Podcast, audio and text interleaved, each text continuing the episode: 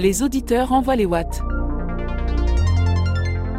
Beaucoup de contributions et de questions cette semaine encore au standard du groupe WhatsApp du podcast.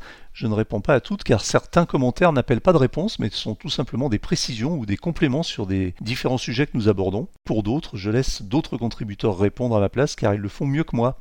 Écoutez, c'est très instructif. Bonsoir à tous, bonsoir Eric. Euh, très bon podcast qui a duré euh, un peu plus d'une heure si je ne m'abuse. Euh, ça peut paraître un peu long, mais il y avait quand même pas mal euh, d'informations dedans.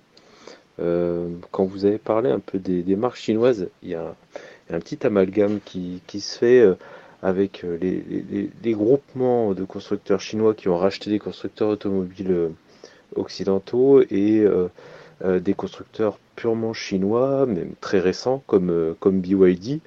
Et il ne faut pas tout mélanger, c'est-à-dire que euh, il y a des constructeurs chinois qui euh, font développer leurs véhicules en Europe pour l'Europe, comme Geely, avec des équipes 100% euh, européennes. et d'ailleurs, le groupe SIC l'a très bien compris avec MG Motor, où ce sont la plupart la plupart des gens qui ont travaillé dessus, des, anglo-saxons qui ont, qui ont bossé sur le développement et la validation du, du modèle. C'est d'ailleurs, je pense, la raison pour laquelle la MG4 est aussi aboutie. Et j'espère que les futurs MG euh, seront du même acabit, bien, entendu. Mais il ne faut pas tout confondre.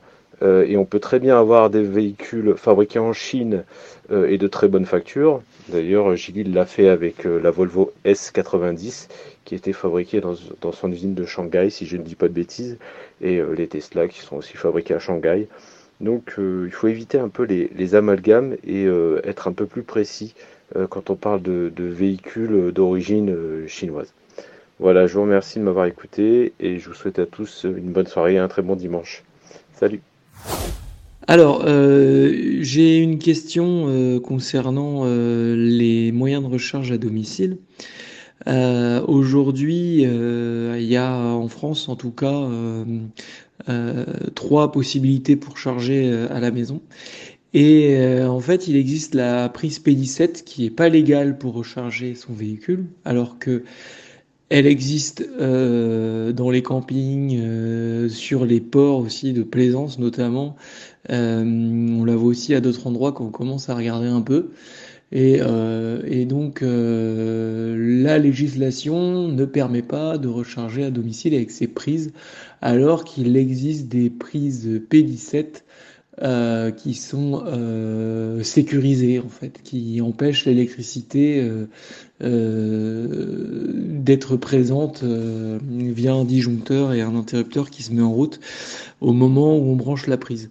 Donc voilà, donc je voulais savoir si il y avait, si quelqu'un avait à sa connaissance en tout cas euh, la possibilité d'une d'une avancée dans la législation concernant euh, ces prises, parce que c'est quand même une solution euh, moins onéreuse qu'une borne de recharge et plus intéressante qu'une prise classique et que les prises Green Up qui au-delà de certains modèles de véhicules, sont un peu justes. Voilà, donc si quelqu'un a, des réponses euh, concernant de possibles avancées euh, concernant cette, euh, ce mode de recharge. Voilà, merci. Oui, bonjour Christophe. Alors je reviens sur un sujet là qu'on alimente régulièrement. Là, c'est alors est-ce qu'un particulier peut installer une borne chez lui Est-ce que la P17 est autorisée Voilà. Alors il y a beaucoup de gens qui mélangent deux choses. Ils mélangent la technique et le juridique.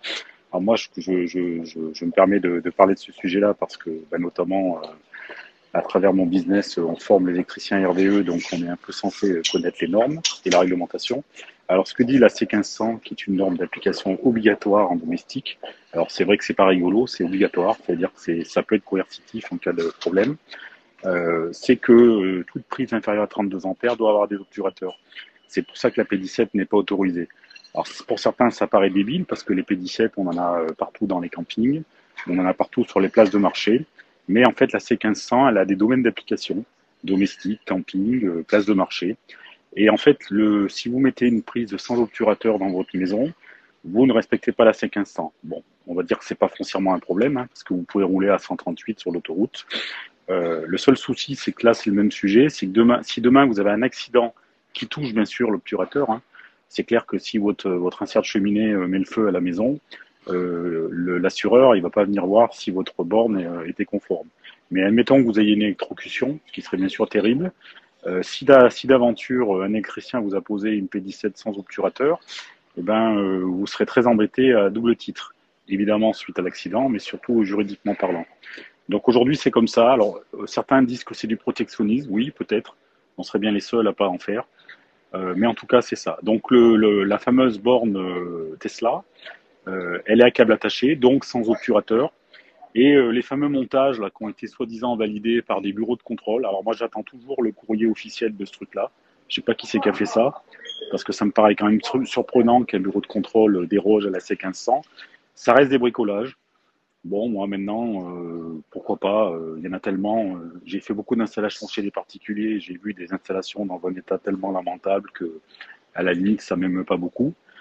Bon, maintenant, acheter une Tesla à 60 000 euros dans une maison qui vaut 600 000 et aller prendre un risque pour gagner 500 euros, je trouve ça un peu, peu dommage, mais bon, chacun fait ce qu'il veut. Quoi. En tout cas, moi, je suis pas là pour vendre euh, je suis pas là pour vous dire qu'il faut à tout prix passer par un électricien, mais c'est quand même une assurance. Euh, le jour où vous avez un pépin, c'est clair que si ce pépin il touche une modification de votre installation et que vous n'êtes pas capable de produire une facture avec une décennale en face, bah, l'assurance, euh, je ne dis pas qu'elle ne va pas vous assurer, mais elle va certainement retirer quelque chose. ça, c'est du vécu. Moi, j'ai des clients qui sont trouvés dans ces cas-là. Euh, voilà. Maintenant, euh, moi personnellement, je suis ingénieur électricien et je pourrais très bien euh, installer la borne moi-même. mais comme j'ai pas de décennale, eh ben chez moi je l'ai pas fait. Je suis passé par un élec pour avoir une facture et une décennale. Après maintenant, chacun chacun fait ce qu'il veut. Par contre, ce qui m'agace un peu, c'est qu'il y a beaucoup de gens qui, sur, notamment sur les forums, interviennent et écrivent n'importe quoi, mais on n'assume pas les risques derrière. Hein. C'est-à-dire qu'ils vont faire faire des conneries par des gens extérieurs et puis ces gens-là, ben, ils vont se retrouver euh, bien embêtés. Euh, voilà, c'est ça qui est dommage. Donc souvent j'interviens euh, pour dire oui, la C1500 elle est obligatoire. oui, vous pouvez installer une borne, mais vous prenez le risque. Et oui, l'obturateur est obligatoire. C'est du protectionnisme, mais c'est comme ça. Après, ceux qui hurlent haut et fort, ils ont qu'à monter au créneau et faire publier un décret ou une modif de la C1500. Donc là, c'est sur la partie copro. Alors, euh, le, vrai, problème, c'est que les gens qui ont, rédigé ce, fameux, euh, enfin, c'est un article de la loi l'homme, hein, le, droit à la prise. Euh, comme d'habitude, ils n'étaient pas dans la vraie vie, ces gens-là, et euh, ils ont imaginé un process qui, qui pose problème, parce qu'en fait, pour faire une vraie demande, alors déjà, il y a tout un processus qui est expliqué là dans le guide de la VR que, que je vous ai mis. Il y a, également un guide Enedis, mais globalement, on y reprend les mêmes, les mêmes éléments. Euh, c'est que vous avez un process à faire, donc il faut que vous fassiez une demande officielle auprès euh, de votre propriétaire ou euh, du syndic selon les cas.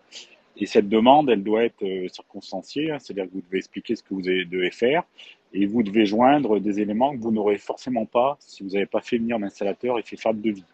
Le problème, c'est que tous les installateurs dont j'ai fait partie à une époque, ils ont tellement fait de devis euh, pour rien qu'aujourd'hui, euh, personne ne veut les faire. C'est logique parce que on bosse pas pour rien en France. Enfin, il y en a peut-être qui le font, mais, euh, mais c'est pas une bonne idée. Donc en fait, quand quelqu'un vous appelle en vous demandant, par exemple, le schéma électrique de l'installation, ou, bah, vous, ne le donnez jamais. En phase de vie, vous n'allez pas donner des éléments d'étude en phase de vie, surtout gratuitement. Donc du coup, vous avez 9 chances sur 10 que votre demande elle soit en fait non recevable. Donc c'est pareil, hein, utiliser des avocats. Là, j'ai vu quelqu'un euh, parler d'un conseil juridique. Franchement, euh, moi, je vous le déconseille de faire ça parce que c'est pas l'avocat qui va vous faire un schéma électrique. Donc il va vous faire une demande et cette demande, elle va être rebootée directement. Ou alors, il y a un truc très facile pour s'échapper, ce que font les bailleurs, hein, euh, c'est qu'ils disent qu'ils vont mettre en place une infrastructure collective, genre Enedis, colonne horizontale, ou par un opérateur euh, The Plug, euh, Watt, euh, Park and Plug, enfin voilà. Et ça, c'est facile parce que ça boîte en touche. Hein, c'est, ils vous répondent, on va faire une installation collective. Ils oublient juste de vous dire qu'ils vont la faire en 2028. Et derrière, eh bien, vous attendez. Voilà. Donc en fait, euh, je veux pas inquiéter ceux qui sont dans ce cas-là, mais effectivement, vous pouvez tenter le dialogue. si le dialogue est très fermé, parce que le problème, si vous allez voir un, propriétaire euh, et qu'il doit faire des travaux dans une partie commune et donc sortir de l'argent, bon courage, quoi. Hein. S'il ne veut pas les faire, c'est que, c'est que déjà il a une bonne raison pour. voilà. Donc le dialogue, ça peut être quelque chose. Après, suivez bien les, les process là. Euh, et puis derrière, euh, eh ben, il y a des fois des retournements de situation, c'est-à-dire qu'il y a des gens qui changent d'avis, ou sinon ça bloque. Et là, quand ça bloque, eh ben, euh, si vous avez trois ans devant vous et envie de vous fâcher avec tous vos voisins, faites ça. Sinon, ben, soit vous chargez, enfin, je vois la personne qui est sur Lyon, évaluez vraiment votre besoin, parce que honnêtement, à part un taxi ou un VSL ou quelqu'un qui fait vraiment beaucoup de kilomètres, la borne, on peut arriver à s'en passer soit en chargeant sur le réseau Isivia qui est quand même assez ouvert, soit en sortant de Lyon, euh, vous partez dans le sud, vous arrêtez à Chasse-sur-Rhône, vous allez chez Unity. Euh, voilà, vous pouvez. Euh, alors c'est vrai que de vous donner la réponse de dire passez-vous de la borne, ben quelquefois, enfin moi c'est ce que j'ai conseillé à certains clients. Hein. Ils ont abandonné, ils ont changé de copro ou alors ils sont passés d'une borne et ils attendent qu'une infra collective soit mise en place. Euh, ce, truc de droit. Il faut savoir, enfin, si vous regardez les cibles à devenir, vous verrez que la part des cibles accordées aux copro, elle est, euh, elle est relativement faible. Euh, c'est-à-dire que depuis 2016, on a plus posé de bornes sur la voirie, sur les, entreprises qu'en copro. Bah, il y a bien une bonne raison, c'est qu'en fait, c'est un marché qui est très complexe et, qui est peu rentable pour les installateurs. Oui, bonjour, Manid de la Réunion. Euh, j'ai une observation à faire et une question à poser. Euh, la première euh, observation concerne en fait le, le, traitement des essais des, des, véhicules électriques en règle générale. ce que je constate, c'est que la presse numérique m'a l'air plus pointue dans les essais. Je prends l'exemple de Frandroid du Numérama, dans les essais de véhicules électriques. Euh, en comparaison à la presse automobile traditionnelle où euh, ils ne font en fait que les ils ne traitent les véhicules électriques exactement comme les véhicules thermiques et ils ne vont pas au-delà euh, de, des spécificités que représentent les, véhicules électriques. Et ma question, elle, elle concerne en fait le monde en fait de, de l'électrique en général. Ce que je constate, j'imagine que au niveau des, conducteurs des véhicules électriques, précisément au quotidien, il devrait avoir, euh, j'imagine, autant de conductrices que de conducteurs. Or, ce que je me rends compte, c'est que dans tous les domaines, euh, que ce soit les intervenants, les journalistes, euh, les youtubeurs, il s'agit là d'un monde quasi exclusivement masculin et euh, il n'y a quasiment aucune présence féminine. Euh, je prends euh, pour contre-exemple la chaîne YouTube anglaise qui s'appelle Electrifying, où les personnages principaux sont des femmes. et je suis vraiment étonné par cette absence en fait dans le milieu de l'électrique ici chez nous en France. Oui, bonjour Manedi, merci pour ces, ces, remarques encore une fois très pertinente. Alors concernant les essais euh, automobiles, euh, en effet, euh, il y a aujourd'hui un peu deux écoles, on va dire. L'école de, des médias traditionnels de l'automobile, qui sont des médias historiques, qui existent depuis longtemps, et qui ont fait peu à peu leur, leur adaptation et leur mise à jour à l'électromobilité, non, sans difficulté parfois, et même encore aujourd'hui. Et puis d'un autre côté, il y a les, les, sites qui viennent de la Prestec, et je les connais bien puisque j'en viens aussi à l'origine, qui ont pris euh, le sujet de, de, la voiture et par le biais de la technologie, c'est-à-dire la voiture électrique, la voiture connectée, la voiture autonome, etc., et qui, euh, eh bien, s'acculturent peu à peu à, ce, nouveau, ce, monde qui est nouveau pour eux. Euh, ils le font euh, très bien hein, pour la plupart, avec euh, beaucoup de talent, et notamment effectivement chez Frandroid et, compagnie.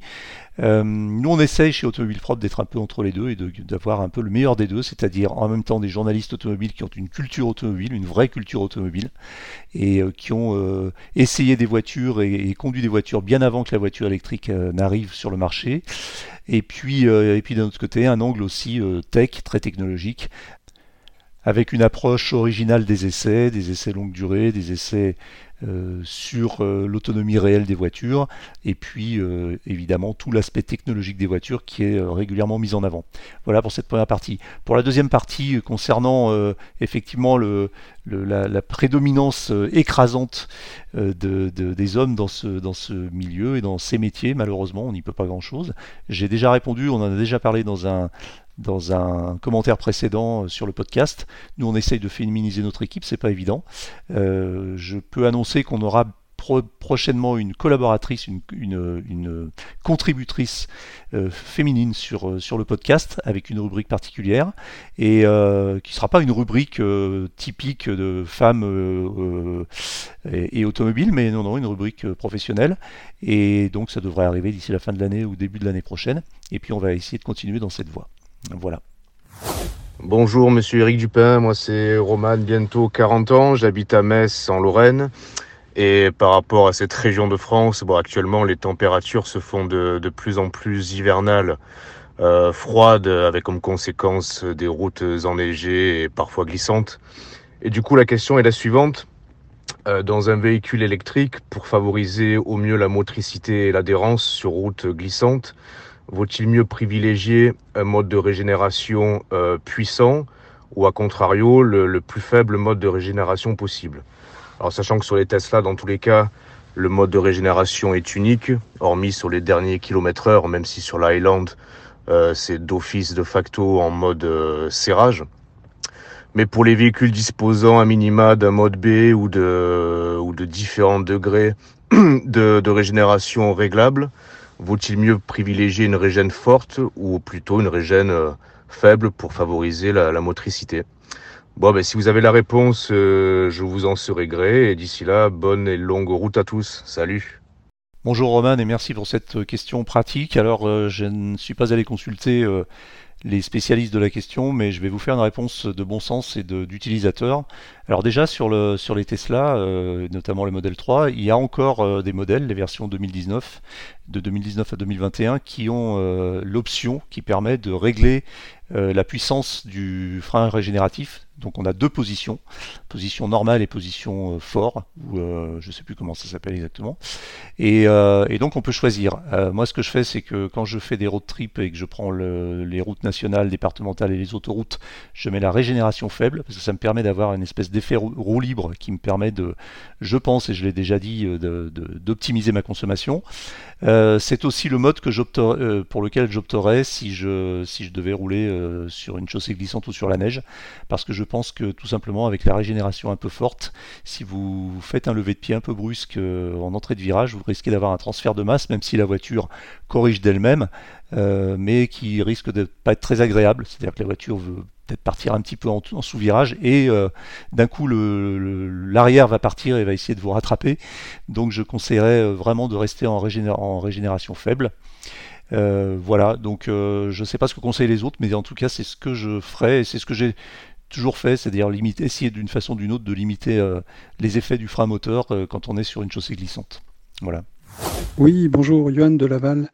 J'ai beaucoup aimé l'interview du responsable enfin du spécialiste du recyclage euh, des voitures en fin de vie et ça me fait penser à une question euh, pour les prochains invités du podcast, les prochains invités qui seront responsables de, de marques comme on a eu euh, récemment Jeep ou, ou d'autres qui sont passés au podcast. il a été dit que 95,6% euh, de la masse d'un véhicule était recyclée. Euh, moi, ce que j'aimerais savoir, c'est dans les voitures neuves, quelle est la part, quelle est la masse euh, de produits qui vient de, du recyclage? Est-ce qu'ils achètent que de l'acier neuf, du plastique neuf, ainsi de suite, ou est-ce qu'il y a une part du poids d'un véhicule neuf qui est issu du recyclage et qui reviendrait donc en fait du, du spécialiste qu'on a entendu précédemment dans le podcast. Eh ben, merci s'il y a la, possibilité de, poser cette question aux prochains invités euh, qui viendront dans le podcast. À bientôt. Bonjour Johan, merci pour la question. Alors le responsable de la société que j'ai interviewé la semaine dernière, euh, Monsieur Godot de la société Indra, qui est le leader français du recyclage automobile, nous expliquait que dans leur, euh, dans leur euh, process, en fait, ils, travaillent déjà avec les constructeurs automobiles au moment de la conception et de la construction des voitures, ce qui pourrait répondre en partie à, ta question. pour le reste, je n'en sais pas plus, mais je ne manquerai pas de poser la question lorsque j'aurai l'occasion de rencontrer d'autres spécialistes du sujet. Merci. Bonjour Eric, bonjour à tous les auditeurs du podcast. Jean-Christophe d'Arcachon. Euh, je voudrais juste rebondir sur euh, un commentaire qu'a fait Sébastien euh, dans le dernier épisode du podcast, où il disait que Isivia c'était quand même mieux que Total. Je voudrais juste dire que je trouve personnellement que Total a fait des gros efforts qu'aujourd'hui sur l'autoroute, ce sont les stations de recharge les mieux équipées. Euh, il y a beaucoup de bornes, il y a toujours un toit, des raclettes, des poubelles, même des aspirateurs, etc. Et euh, surtout, au niveau fiabilité, depuis que Total est passé des bornes EV-Box aux bornes Alpitronic et ABB, bah, c'est beaucoup mieux. Euh, et en tout cas, de mon expérience, c'est beaucoup mieux. Et j'ai eu confirmation d'un modérateur de ChargeMap qui me dit qu'effectivement, lui, il voit beaucoup moins de messages négatifs passer à propos de Total. Et euh, moi, personnellement, actuellement, j'ai beaucoup plus confiance dans une station Total, d'autoroute en tout cas, qu'une station Unity, par exemple. Voilà. Bonne journée.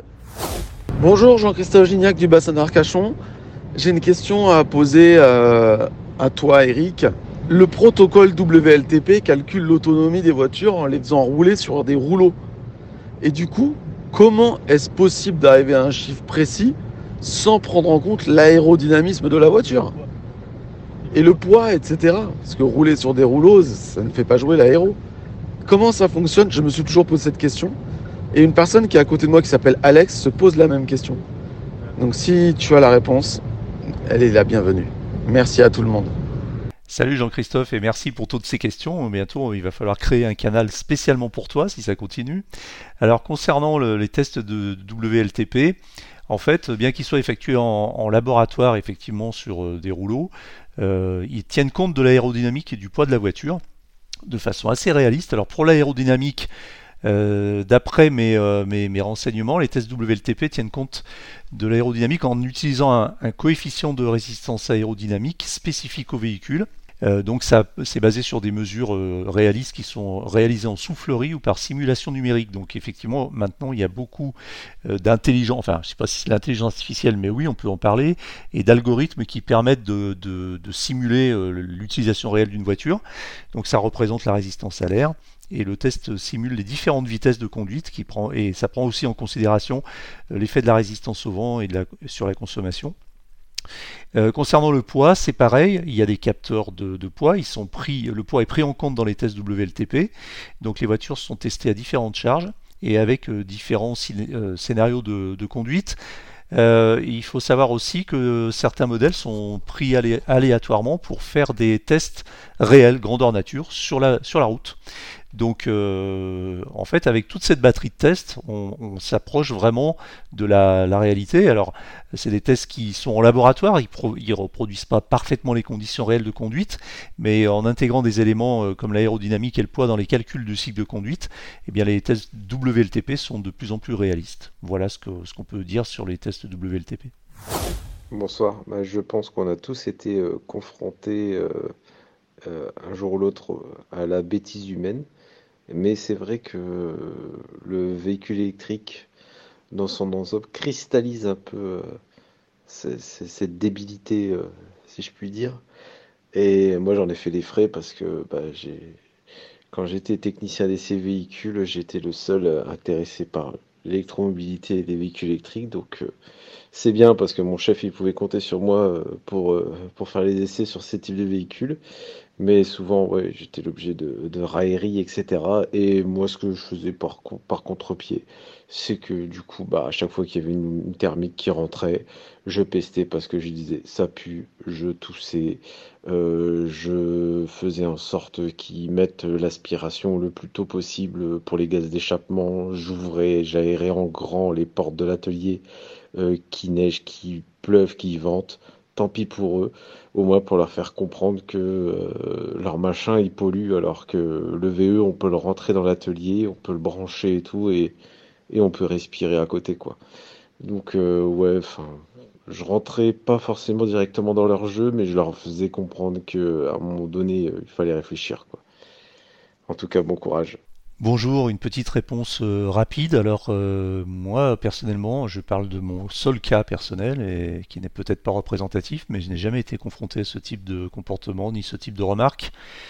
Quand je parle de voiture électrique, au pire, euh, ça déclenche des questions un peu un peu curieuses, quelques petites quelques petits chambrages plutôt gentils, mais euh, alors est-ce que c'est le fait de, dire qu'on a une Tesla? Je sais pas, il y a un côté, une espèce d'aura autour de cette, euh, cette marque qui fait que les gens euh, ont, peut-être un peu moins envie de troller, quoique, parce que ça peut aussi déclencher effectivement des réactions inverses et un petit peu hostiles. En tout cas, moi, ça m'est jamais arrivé, ni, ni auprès de, mes relations, ni sur la route. J'ai jamais vraiment senti de réaction hostile. Parfois des petites provocations euh, pour voir euh, ce que la voiture a dans le ventre et euh, plutôt des provocations à l'accélération, des choses comme ça. Ce que je vois beaucoup plus, c'est tout ce que tout- tout- toutes les bêtises qu'on lit, les âneries qu'on lit sur les réseaux sociaux, euh, qui sont euh, clairement le fait d'anti-VE, dont on a l'impression qu'ils sont réellement en, mission. J'en vois tous les jours et j'en ai spoté deux trois sur LinkedIn qui racontent des conneries du matin au soir. Euh, je me suis même lassé de leur répondre. Et puis voilà, c'est à peu près tout. Mais sinon, non, moi je trouve que ça se passe plutôt bien dans l'ensemble.